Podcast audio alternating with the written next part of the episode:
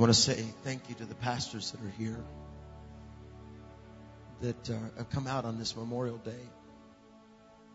Would all the pastors in the house stand up real quick? All the shepherds that that that lead and senior pastors, youth pastors, evangelists, prophets, teachers, um, apostles. If you're in the house,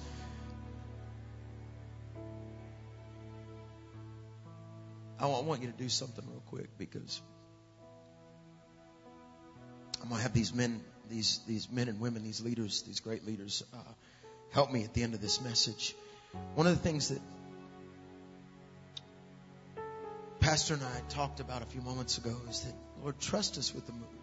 You can trust us with the move of God. And what makes this gathering so unique, and, and I've been at some great gatherings, but what makes this so unique is that you know, we're living in a time where people will church hop. If you flip them over, uh, most sheep have 50 brands under their belly. And, and I'm, I'm learning that, um, my father had eye transplants because of an accident when he was speaking in China and he had to have an eye transplant.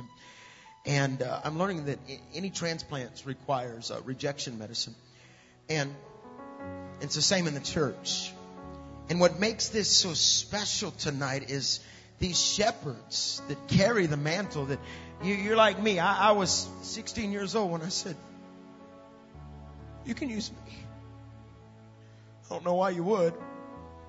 I was from a small town with half a red light. Amen. I mean, we didn't have a whole red light. It didn't even work most of the time. We just waved at it and sometimes it worked and you got pulled over. And so, uh, but these are the generals of this generation. And I want to I want to speak to these leaders and tell them that we're going to do something together. We're going to dance together in heaven. And every one of you could come up here. And Dina, when you led worship last night, it was heaven. It was a taste of heaven. I've never heard anyone lead like that. It was like heaven. It was so pure. And then to have Ish here, Ish, your team, and but would you do something? These are God's very best. He's the ones that said, okay, I'll do this crazy thing. I'll step into this thing called the mantle. Falling in the footsteps of the Elijah to the Elisha, of uh, uh, following in the footsteps of those that says, "What I'm about to preach at, here am I." Everyone standing up had a "Here am I" moment, and so would you show them honor?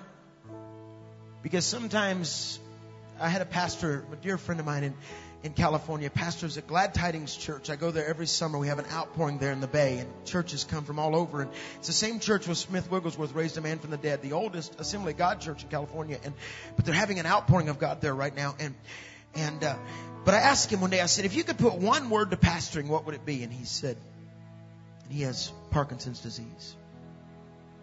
My dear friend Forrest Beiser said to me, constant. No. That's it. So I want to show honor to these leaders who carry the mantle to this city. Would you right now give them a hand and show them how much you love them? Come on. Pastors, you may be seated. Everyone else. These are God's best. Any one of them could be preaching tonight and bring a word from heaven. Come on, we're not done. This is biblical. This is Bible.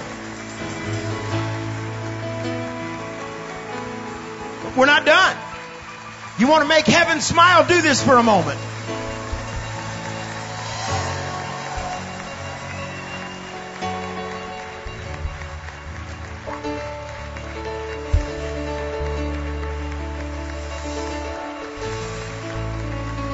Now turn to the ones that are sitting down and say one word or two words just simply look at him and say, Thank you. You may be seated. Grab your Bibles and open with me to Second Corinthians, the third chapter, and then Isaiah, the sixth chapter. I don't know what God is doing here. I know that uh, where I was supposed to be at in Toronto uh, tomorrow, they weren't happy, and um, they really weren't. they really. I was like, well, I'm glad I'm not going there, and. Uh, my office called and they demanded to talk to me, and all I said was, God's moving, and what do you want me to do about it? uh, Pastor Reinhard Bonnke, who pours into my life, said to me back in January, he said, get ready for God to interrupt the schedule. And I said, okay. He said, no, Pat, listen to me. Get ready for God to interrupt the schedule. And he said, you must learn to listen to the Holy Spirit that if he tells you don't go to Asia, Paul, don't go to Asia. And I said, yes, sir. And uh, that's why tonight, tomorrow night is critical. I believe it's critical for what God is doing. My beautiful wife, uh, uh, we're, we're getting ready for a, um, a wedding this weekend, and um, Nate's actually on his way home right now. He's, he should be pulling in about right now. And and uh, uh, I called my wife and I said, "Do you need my help with the wedding this week?" And and and she said, "Please stay in Houston." And uh, no. She's like, I don't want you at home right now. If you saw your man cave, you'd be mad about all the flowers and stuff. I said, all right. I must preach a word tonight for just a few moments because I believe the Holy Spirit wants to move and I don't want to talk myself out of a move of God and I've done it many a times. But I woke up this morning and the Lord spoke this statement to me uh, that that that simply he began to put in my spirit and I wrote this message and, and I believe it's for tonight. I know it is as a matter of fact. And I had my team running all afternoon putting together the PowerPoint and stuff because I, I, I use a lot of, uh, of, of stuff and, but, uh, simply I must share with you a message called ruined by him.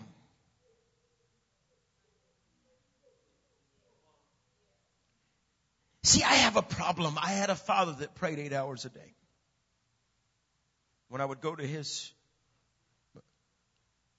go over to his office at that little church that he pastored. The sides of his desk were wore out. His shoes had cardboard in them because he believed in hearing from the Lord. And, and for many years though, I treated the ministry as a business. Second generation usually does. Until they have personal encounters.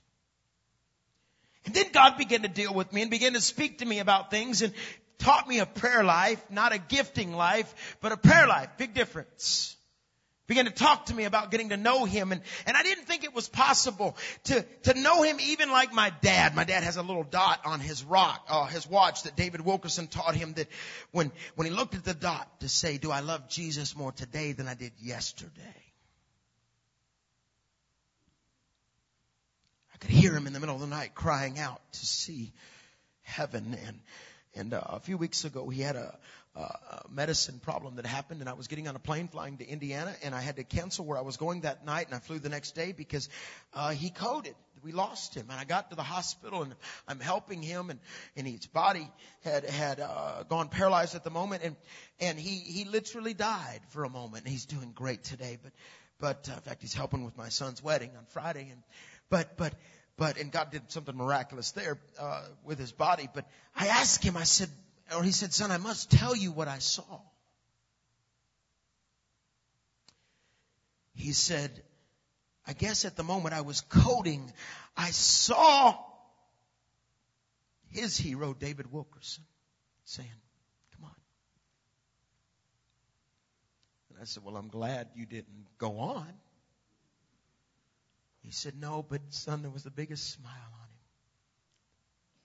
As he said, Come on, Pat, I want to show you something.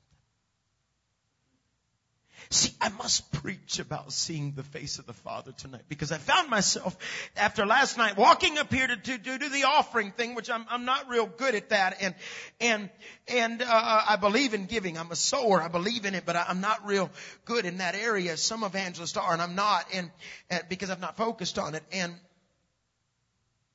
but I walked up here for a moment and I felt him so strongly that I, like I had never felt him in my life last night right here. It's open heaven over this house.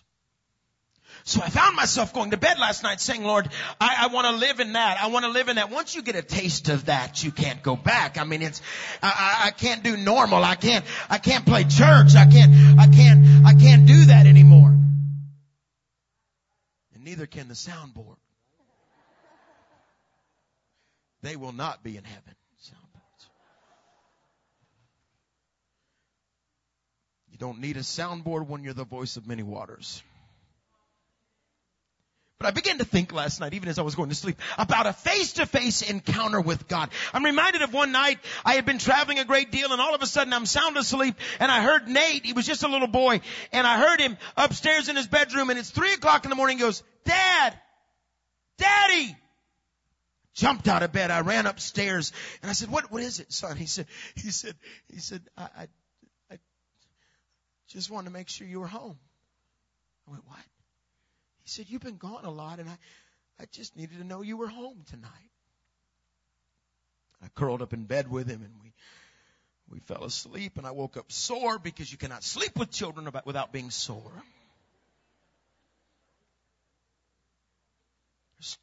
Moments when my father will call me and it's my dad. I'm 42 years old, about to be 43.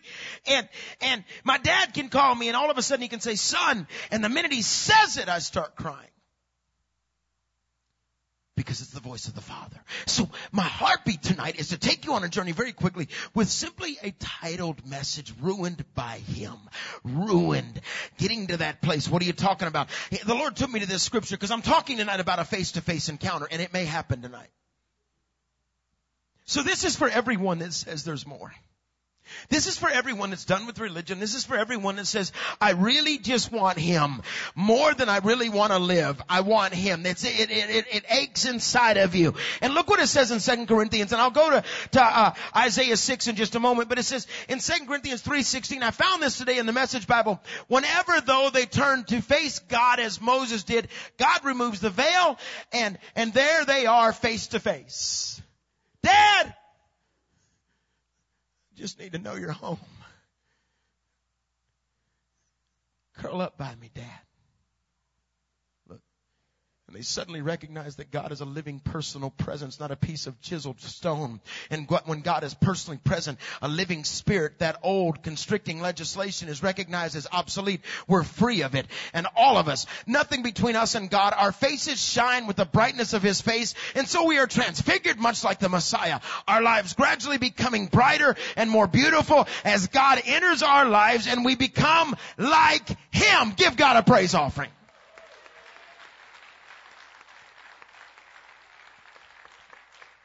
And what I'm learning right now about who he is, is he is a very selfish God. He is tired of sharing you because whatever you behold will own you. And God told me to come and deal with some issues tonight because we want more, but there's going to be a little bit of a price for that. And God says, I will not share the stage with flesh. Can't tell you how many times I've gone to walk up on stages, thousands of students sitting out there, and all of a sudden, all of a sudden, hold on, hold on just a second. All of a sudden, I, I, the Lord will say to me, would you please get out of the way tonight and just open the curtain, be a stagehand for me, Pat.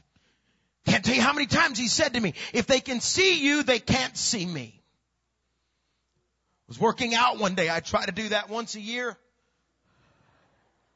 Whether I need it or not.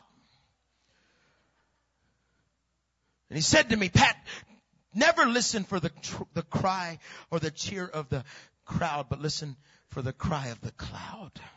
Those who have gone before us, those that are screaming, we can see him now. We're in his presence now. And so I want you to understand God is beginning to pull the selfish flesh out of the body of Christ and God's spirit has the power to take over and where he can live inside of us and become us. And what you behold, you will become. And what you've got to realize is our greatest enemy is us. My enemy is within me. My greatest enemy is not somebody that wants to hurt me or harm me or come against me or attack me. It's not a murderer in the streets or a rapist. The greatest enemy you will ever face, you look at in the mirror.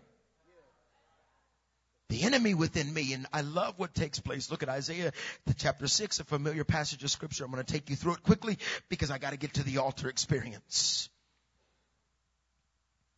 It says, in the year that King Uzziah died, I saw the Lord seated on a throne. Now this is a, uh, a scripture you've probably heard a thousand times, but this is an upper room experience. This is an atonement experience. This is a salvation experience. Now, how many of you know that the Old Testament is Christo-centered? Everything in the Old Testament points to one thing, Jesus. Everything. In the year that King Uzziah died, I saw the Lord seated on the throne, high and exalted, and the train of his robe filled the temple. He is so much bigger than our little American religious mindset. If he walked in here, we'd all be dead. I imagine when he walked, I love what Pastor Bonnke said to me one day. He said, I'm always amazed, Pat, at how pastors um, say things to me like, well, I felt God a little bit tonight. As he said, as if God is a percentage. He said, when you invite God in, He shows up 100%, but we don't. And he made this statement to me. He said, Pat, he said, if, if we were, if God was, if you're as a person were a percentage, you would, you would be a freak.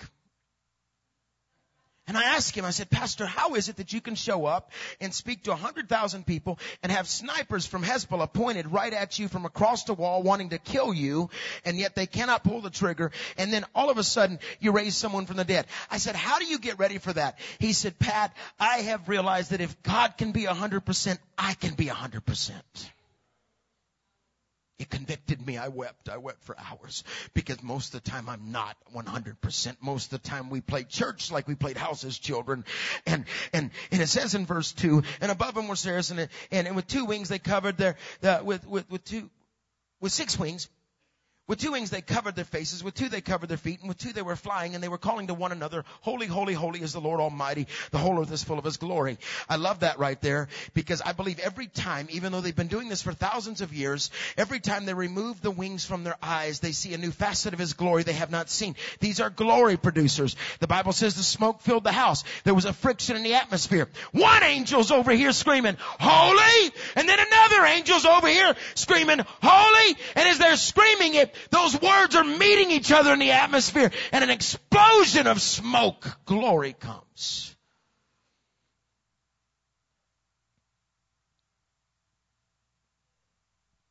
calling holy, holy, holy is the Lord Almighty and the whole earth is full of his glory. At the sound of their voices, the doorpost and the threshold shook and the temple was filled with smoke. Woe to me! I cried, I am ruined, undone. For I'm a man of unclean lips and I live among a people of unclean lips and in my eyes have seen the King, the Lord Almighty. Then one of the seraphs flew to me with a live coal in his hand, which he had taken with the tongs from the altar. With it he touched my mouth and he said, see, this has touched your lips. Your guilt is taken away. Your sin is atoned for. Salvation experience. Then I heard the voice of the Lord saying, whom shall I send? Who will go for us? And by the way, if you study that term in the Hebrew there, it is a repetitive term. It does not end. That means over the intercom of heaven right now, if you were to step out, if you could listen, it would say, who will go? Who will go? Who will go for me? Who will go for me? He never stops saying it. It's the same thing of Revelation 3. It says he's standing at the door at the knocking. God never stops knocking. There are repetitive terms in God's word that you must understand that literally they were happening back then and they are happening right now. Who will go? Who will go? Who will go for me? Who will go? Who will go? Who will go?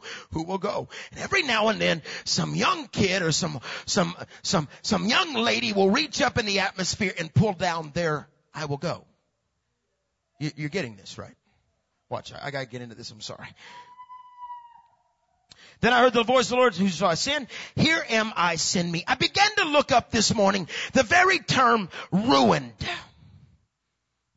Because he said, Will you allow me to ruin you, Pat? Will you allow me to change you?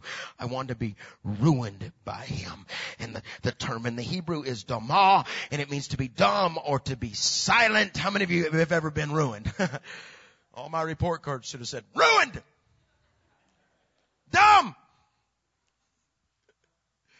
Hence, to fail or perish to destroy, cease to be cut down, destroy, be brought to silence, to be undone from your history, to be unwrapped from what you were wrapped in, to break generational curses, to remove words spoken over you, to be unwrapped, to be undone by your precepts and your religion and your concepts. To be undone is that place where he says, I need to take you where, from there and bring you back to here because the only one that's going into heaven is a child. And if you're not like a child, so I got to get you out of this adulthood stuff and all the junk you picked up and take you back to being like a child because that's who's inheriting the kingdom of God. That's who I say, come on, sit on my lap. And so God says, I have to undo you. I have to ruin you to be utterly be reduced. The greatest thing that can ever happen to us in the body of Christ is to have no idea what we're doing. My son said to me yesterday, he said, Dad, my years at Southwestern have messed me up. I said, Nate, for every year of Bible college, you're going to need two years of religious detox. That's what I told him. I said, so you got about six to eight more years of this. Because we were talking about something. I said, that was religious. He said, I don't know why I said that. Did you know that Jesus was even ruined? found this this morning. Look what it says in Isaiah 52 verse 13. Just watch my servant blossom. Exalted, tall, head and shoulders above the crowd. But he didn't begin that way. How many of you know this is a description of Jesus? At first everyone was appalled. He didn't even look human. A ruined face. It says about Jesus disfigured past recognition. Nations all over the world will be in awe, taken aback, kings shocked into silence when they see him. For what was unheard of, they'll see with their own eyes. What was unthinkable, they'll have right before them. What you've got to understand is God began to burn in my spirit. I don't just want a simple visitation. I want a habitation. And my focus tonight is not on the angels crying holy, although I love it. I think it's incredible because these weren't baby cupids flying around with little arrows. These are warriors soaring in the atmosphere screaming, ready to do battle, but their assignment is simply to praise Him. I'm not preaching about them. I'm not even gonna preach about the shaking threshold. So next time you pull up to a car and it's thumping, it's bouncing up and down, look over at them and say, turn down for a second. Heaven's just like that. God has a bigger bass than you. You got your little 18 inches in the trunk. God says, not gonna preach about that either. I'm not gonna preach about my favorite part that says the train of his robe fills the temple. Because if you understand anything about a king and his dominion, the robe represents how much dominion and land and kingdoms that he has conquered. So when it says the train of his robe fills the temple, Pastor and I, uh, Pastor uh, Donald Gibson and I were talking about this today. I was shouting while I was out jogging because literally it, you got to realize that the, the very robe of God represents his dominion. And we know in Luke chapter 1 it says there is no end to his kingdom or dominion. And so you got to understand there's a robe behind him that's folded folded and stacked and stacked and folded and folded. And inside of it is Hitler. And inside of it is disease. And inside of it is cancer. And inside of it is Islam. And inside of it is Muhammad. And inside of it is Buddha. And all this stuff. Inside of it is the United States. And what you gotta realize is no kingdom.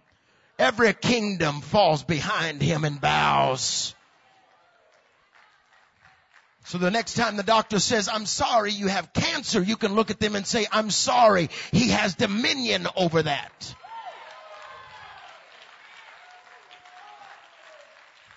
Next time divorce runs rampant through your family for generations, you can say, I'm sorry, it bows. Next time something rises up in your house, rebellion, say, that's already behind him. Get behind me, devil. But I'm not preaching about that. See, you've got to understand. Let me set up the story of Isaiah because if you study Second Chronicles chapter 26 verse 15, Isaiah had a cousin by the name of King Uzziah. King Uzziah became full of himself.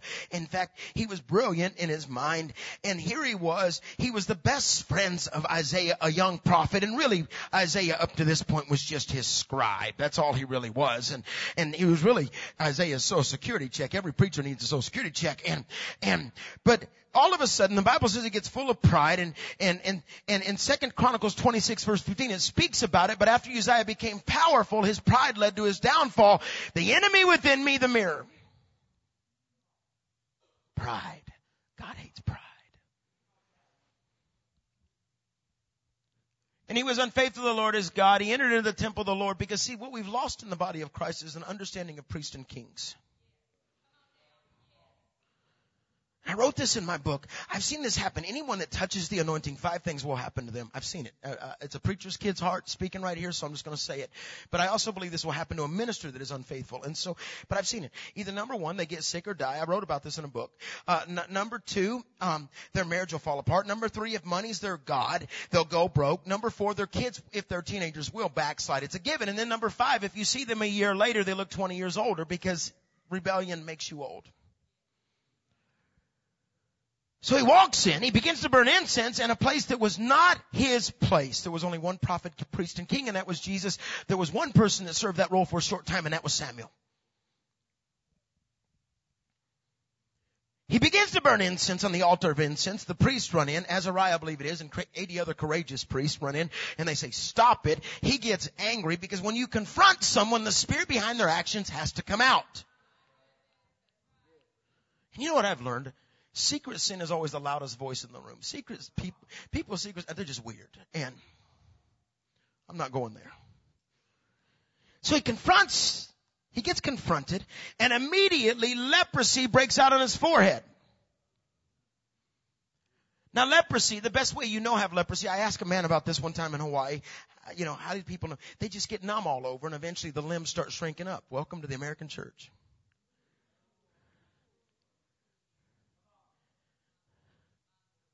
We can't point the way because we don't have any fingers anymore because we, we really don't believe in the fivefold fingers. We just, and, you know, we gotta be careful. Teacher, let's cut off the apostle, the prophet, because they're not for today. And I don't know why the, the evangelist has to be the middle finger. It's not right. And, and, just saying.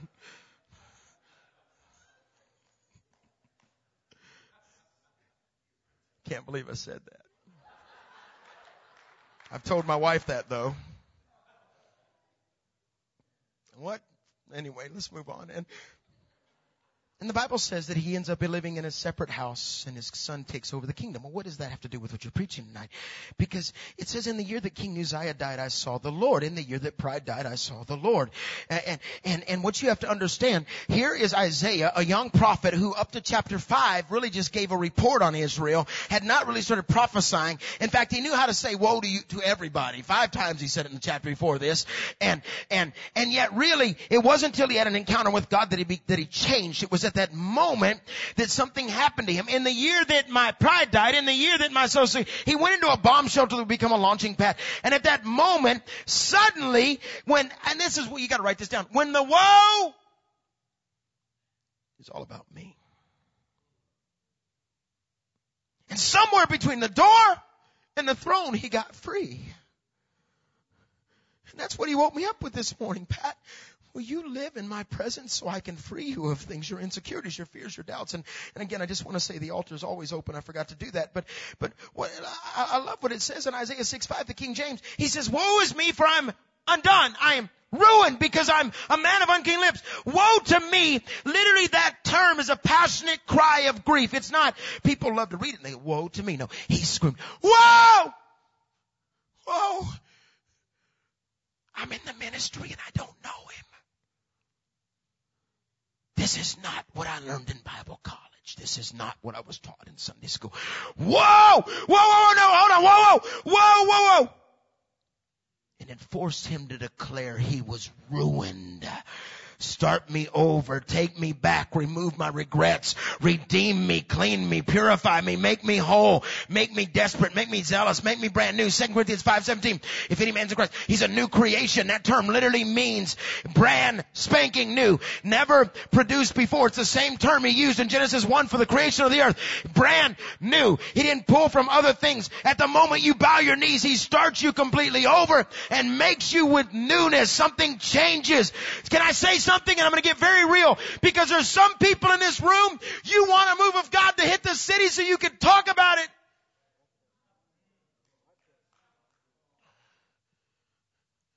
And I've been begging him.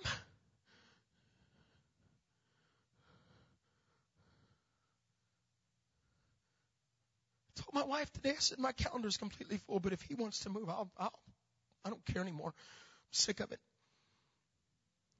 But the problem in the body of Christ is we are so good at enjoying our demons. If we ever got into deliverance, you can't do that in a 71 minute service.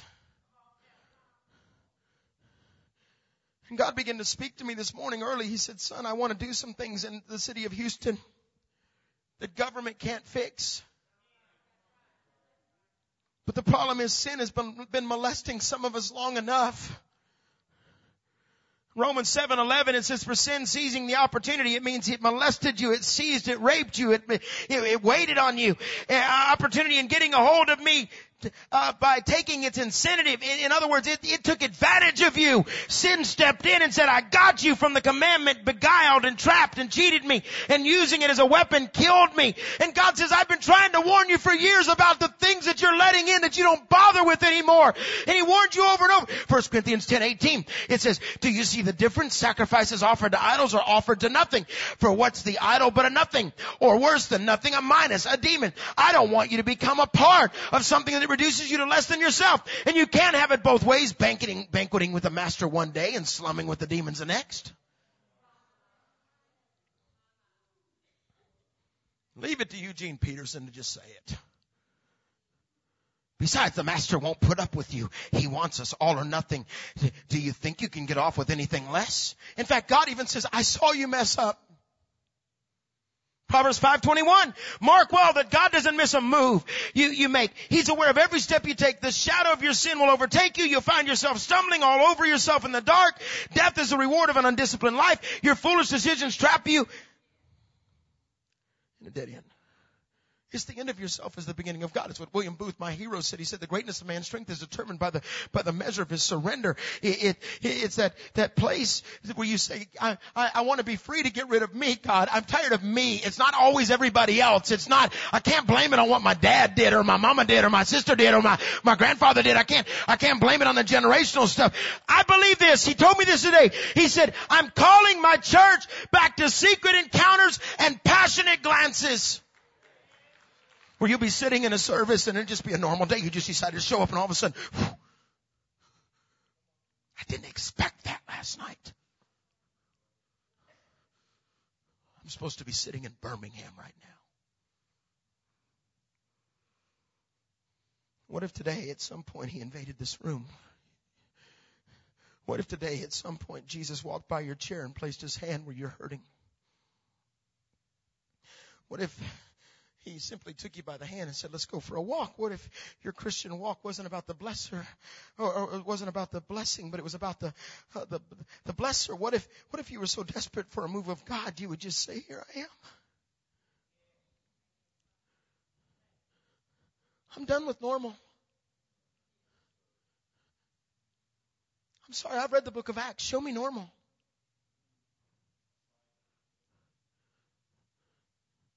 We, eyes, blinded eyes open and deaf ears open and I'm tired of going overseas to see this stuff happen. I've seen it some here, but I'm just tired of it. And, and, and why do we have to act that it's, act as if it's not normal to have miracles? First Corinthians 2, 9, it says, no one's ever seen or heard anything like this, never so much as imagined anything quite like it. What God has arranged for those who love Him. He's already given us the victory. He, 2 Corinthians 2, 14, and, and, and I got it. Thank God. In the Messiah, in Christ, God leads us from place to place in one perpetual victory parade. Through us, he brings knowledge of Christ. Is it okay if I preach this for a moment? Let me just give you the, the I wrote down just five things that I felt God speak, and we're going to give an altar call in a moment. But, but, um, what is he? Just, what is he? Tell me what he is. Holy, holy. So I asked her to do that a moment ago because I, I want to keep reminding you where Isaiah was at. So let me give you five steps to becoming ruined. I just had to give you the five because I thought it was cool. What will get you to a place of, of, of being ruined? How in the world could he say, here's the prophet of the land? Whoa! I'm, ruined. I've seen him. I've seen him. He was in the ministry for five chapters before he saw him. Prophesying before he saw him, preaching before he saw him, visiting folks before he saw him, calling people out before he saw him, living in a life that have a promise but hasn't actually seen him. I'm tired of talking about. It's what my friends have told me. Uh, my friend Jim Hennessy in Dallas said to me a couple days ago. He said, "You got to go to Israel with me. You can't preach about Israel until you go to Israel." Well, you know what? I feel the same way eh, because we preach about him and we haven't seen him, and he's sitting up there going, "It's close, but it's not quite right." If you were to get arrested for being uh, uh, hugged by Jesus, could you really describe him? And so number one, this is where I'm at. I'm going to give the five things, and I think there's men of God. Brent, this is where you're at. Number one is the place of frustration. Isaiah was frustrated. He was desperate. He, he had nowhere to go. His mentor, his friend, his king had died. Worse than that, the king had died due to his pride, so he couldn't even really celebrate his death. He went into a bomb shelter to become a launching pad. It's amazing how pride is killing our nation. It's killing our churches, killing our marriages, and killing everything that God is wanting to do. In the year that pride died, I'm learning that frustration will either make you angry at others or broken for change. Well, I've gone my season of angry at others. And then, and then God said, no, no, no.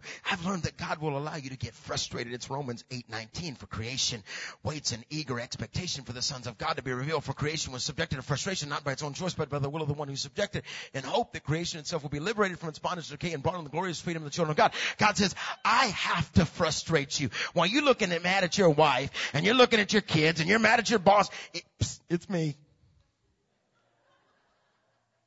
I did it. Yeah. You got laid off. Psst.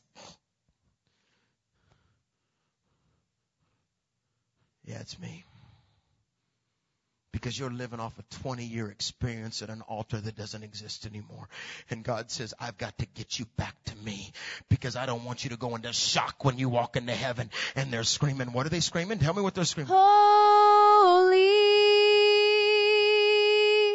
I don't want you to get to heaven and complain about how long the worship service is. Psst, you, hey. Are we done yet? It.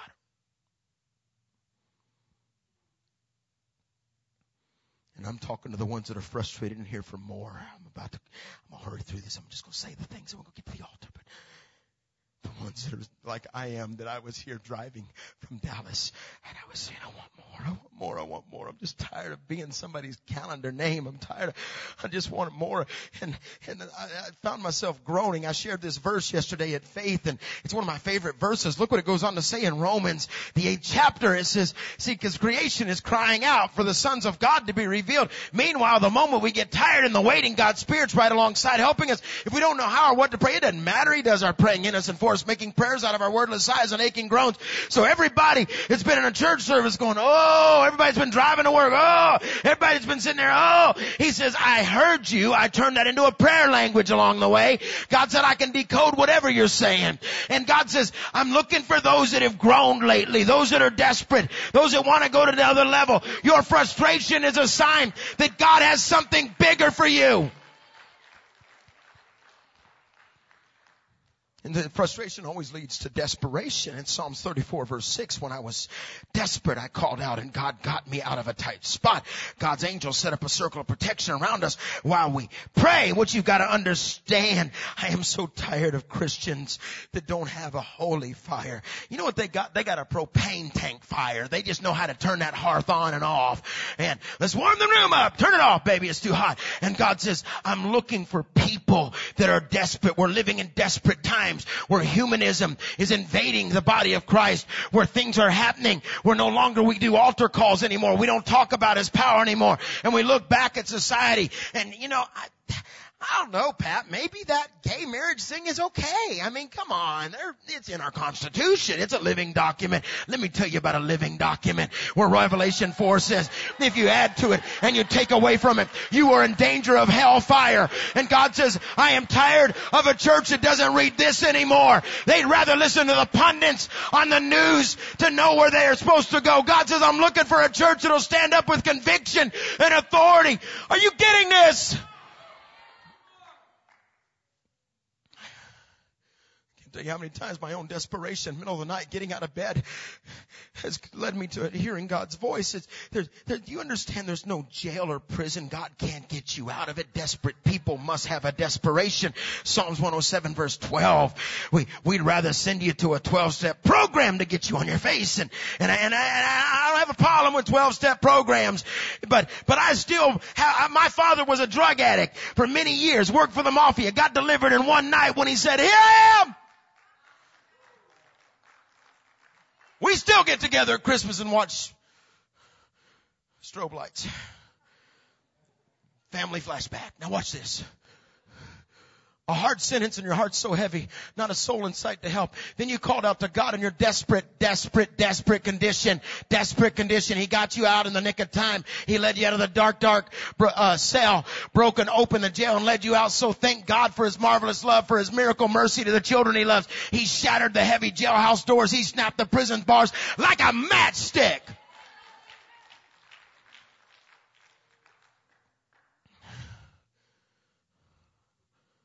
And the number three, because you, you got you got to get a hold of this from frustration, desperation, and now confrontation. Oh, no, no, no. This is the level we stop. This is the place we get mad at the pastor and go to another church. This is the place where, because he looks at you and says, you ain't getting the mic.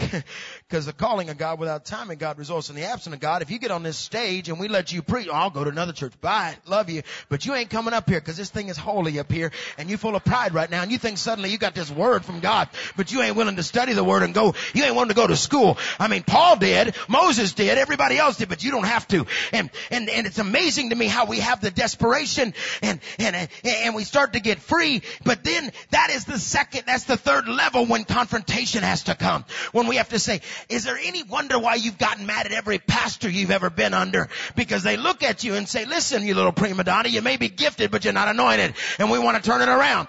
And we don't want you on our stage because I'd rather put somebody up there that cannot sing, turn their mic off because they know how to usher in the presence of God. And God says, you have to confront. There's got to be, we gotta grow up and quit being baby churches and let God confront things in us. I thank God for the men in my early years that said to me, you've got a lying spirit. The pastors that I worked for and said, I love you and you are gifted, but you are full of pride. And they're my friends today. Oh, I gotta get done. Because from frustration to desperation, and that third level is confrontation. Most in the church never get there. It's Numbers 14. It says, you don't even understand. Some of the stuff you're dealing with, it's gone down for three to four generations. Oh, I didn't steal that, Pastor. And my dad didn't steal what he stole. My grandfather didn't steal the horse. And, and my great grandfather didn't steal the buggy. Sorry. I'm meddling. Jeremiah 31. After those years of running loose, I repented, and after you trained me to obedience, I was ashamed of my wild past, un, un, my, of my past, my wild, unruly past, humiliated. I beat my chest. Will I ever live this down? God says, I want to break the victim mentality off the church. That victim mentality, somebody just trying to get me, somebody just trying to make me mad, and it's the worst in the ministry and in our Bible colleges. It's a victim mentality. I'll come be your youth pastor, but you got to pay me a hundred thousand a year. I'm like, son, get in there and clean that toilet and shut up. See, it's an understanding. May he strengthen your hearts, 1 Thessalonians 3, so that you will be blameless and holy in the presence of our God. You can't get undone without confronting where you've come from.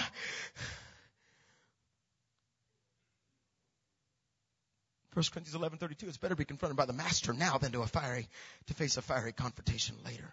Whoa! I gotta close. I gotta close right here. I'm done. I'm done. I'm done. I'm sorry. I've gone long. Jesus said in Luke 12, I didn't come to, to, to make you feel good. I came to confront. The Jesus that, that, that is represented in most churches would not be welcome in most churches. From frustration to desperation to confrontation and then revelation. The encounter, you see, Isaiah was no longer writing down what someone else had saw.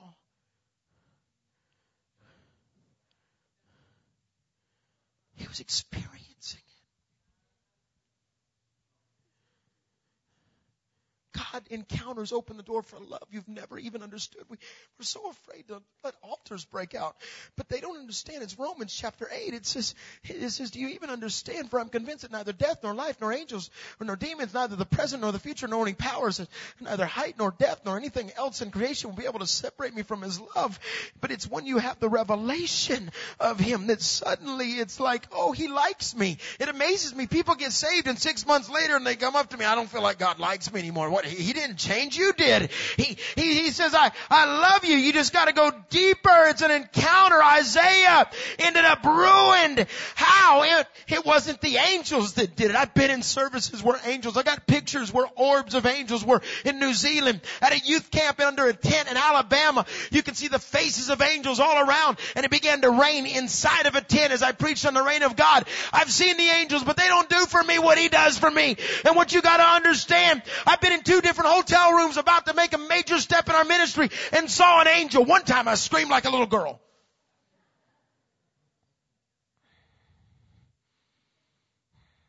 He wasn't seeing the train of his robe that filled the temple. It wasn't any of that. He loved all that, but he was seeing his dad. He had an encounter with his father.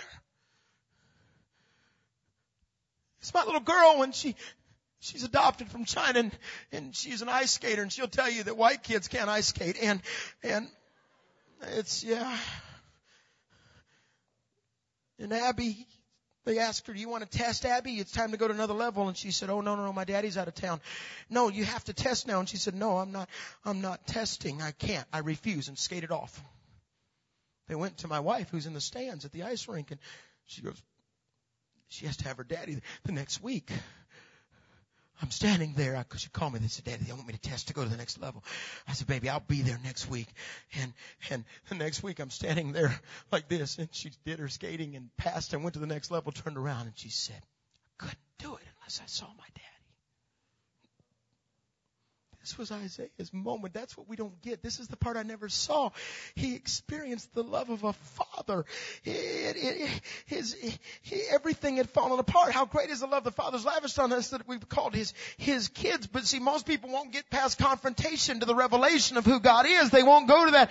Um, I, I, wonder how, I think about the ones in the Bible. I was thinking about it today. I think, I, I was thinking about the ones that actually got to see the face of Jesus and the woman at the well who, who looked upon him him and he said, lady, you ain't never gonna thirst again. Let's start a revival in Samaria and, and, and see what God can do. And, and then later I'll have to send an evangelist to go fix it again because Samaria keeps worshiping things in the mountains nobody knows about. And, and, and, and, and, or Simon Peter in the walking, I'm coming, Jesus, no! And a hand comes out in the middle and, and pulls him out. He's looking into the eyes of a savior that will change the world. I think about the ones, blind Bartimaeus, son of Timaeus, son of a traitor. Jesus, it's me. Look, it's my jacket. It's this color because I'm blind. And Jesus can, you, the, I imagine the ones who got to see him, what it was like looking into the face of a father. I think about Thomas. Prove it to me. And that doubting spirit gets ripped out of him. I, I think of Judas. Came to come and do what you came to do, friend. Jesus called Judas friend. Remember, I think it's Mark the eighth chapter, he called Simon Peter Satan. Why did he call Peter Satan and call Judas friend? Because Peter was telling him, you don't have to die. You don't have to do this. We'll raise up a kingdom. And he said, get thee behind me, Satan. Because Peter was trying to keep him from his father. The kiss from Judas was getting him back to his father. So anything that is keeping you from God is your Satan. Anything that will kiss you with a kiss of death to get you to God is your friend. The Judases in your life are the ones that make you fall on your knees and cry out because your heart's broken, but you don't even realize they're your friends because they're pushing you to God and not people and not books and all the other stuff. I need some Judases in my life that'll kiss me and I can say, do what you came to do, friend. Apparently I haven't seen him lately. Maybe you grew up seeing an angry face of a father, but you have no idea. I gotta close right here. Frustration, desperation, confrontation, revelation, and now transformation. The place of transformation. God has been waiting for this to happen inside of you. It is the place. It's Romans 12 too. Don't be so well adjusted to the culture that you are hanging on to it, that you fit into it. Instead, fix your attention on God. You'll be changed from the inside out. Readily recognize what He wants from you. Quickly respond to it. Unlike the culture around you always dragging you down to the level of immaturity, God brings the best out of you, develops well-formed maturity in you. He says, I'm looking for a people that will be like Isaiah. And it says, it says in verse 7 through 8, or verse 6, then one of the seraphs flew to me with a live coal in his hand and began to burn that mouth, burn that tongue, began to cook his face. And as it began to burn, all of a sudden something changed inside of him. And, and then all of a sudden, all of a sudden, all of a sudden, with it he touched my mouth and said, this has touched your lips, your guilt is taken away, your sin is atoned for. Then I heard God say, who will go? We never want, we always want to say, here am I, send me, but we don't want to go through the burning process. You want an outpouring in this city? It's biblical. What's happening here? God did not write letters. He either wrote them to sons or he wrote them to cities. The churches in Revelation were cities. He didn't see Mercy Gate. He didn't see CT Church. He didn't see any. He sees a city, the church at Houston. And God says, what if I poured out my spirit on this city, but not until we get back to the place where we can begin to cry out, where we can begin to say, holy, holy, holy, holy, holy, holy, holy. That's what he told me to share tonight. He told me to share this with you. He told me to share this with you. He told me to come and say, are you willing, ready for a confrontation? Are you ready to get some things out of your life? Are you willing to say, here am I, here am I, but first you've got to have an encounter. Keep going. Go ahead. Join me. Holy.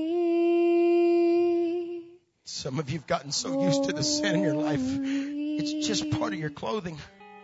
You are holy. He said, put on the full armor. You are holy. Holy. Holy. I want to see him. Holy. I want to see him. You are holy. I just want to see him.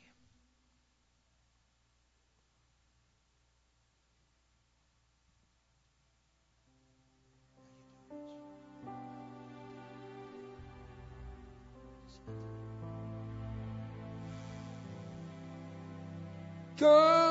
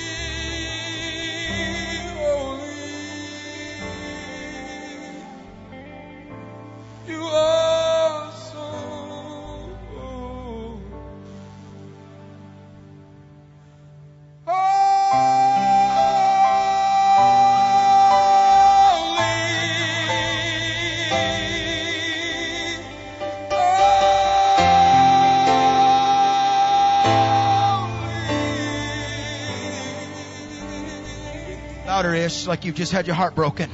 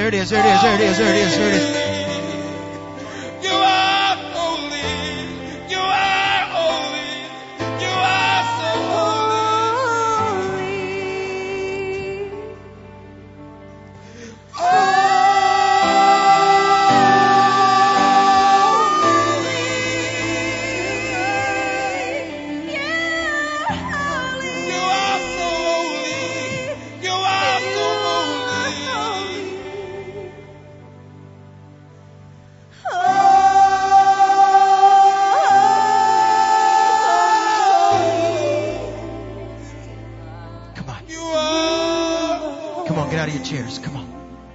Come on, join me down here. You would you? are so holy. Come on, champions. Come on. He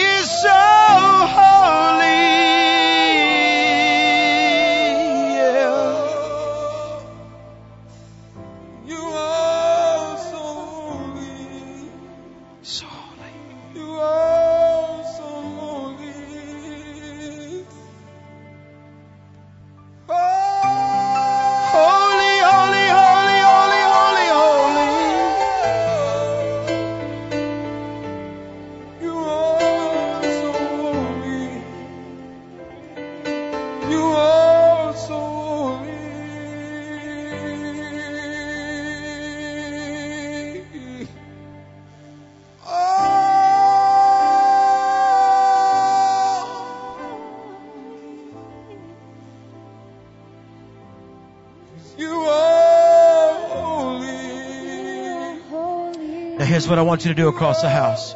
Whether you're sitting down on your face or whatever it is. There's going to be two things that God wants to do. He's going to remove fear off people's lives tonight. But see, what you have to understand is sin produces the root of fear and bitterness. So across this room, you've heard the prayers a thousand times. You could lead me.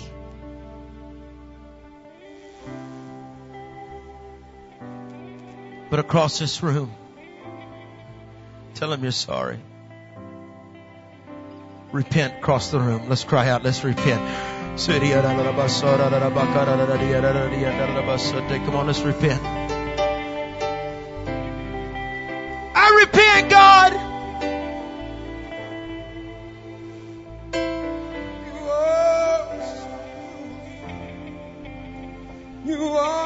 On, tell him. Come on, tell him. Get the secret sin out of your life. The things nobody knows about.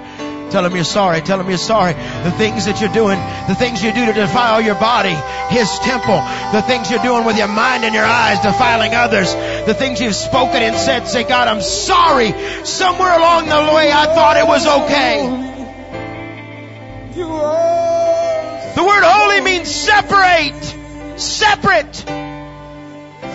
Means come out from among them. Tell him you're sorry. You are.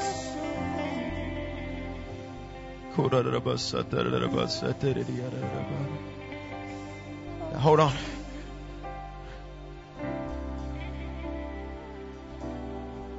Pray this out loud tonight. Loud tonight. I want to be free. All my anger, my hurt, my insecurity, my secrets. Forgive me. Take the coal. Take the fire of God and burn it out of my life. In Jesus' name. Burn it out of my life. Burn it out of my life. Come on, cry out, say burn it out. Now scream out, whoa! Woe is me!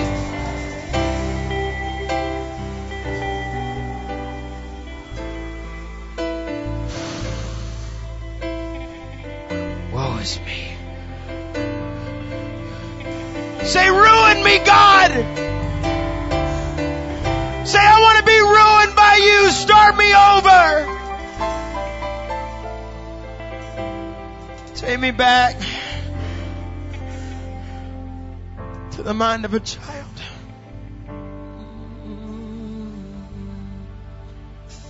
Now, now help me. He is oh so holy. Holy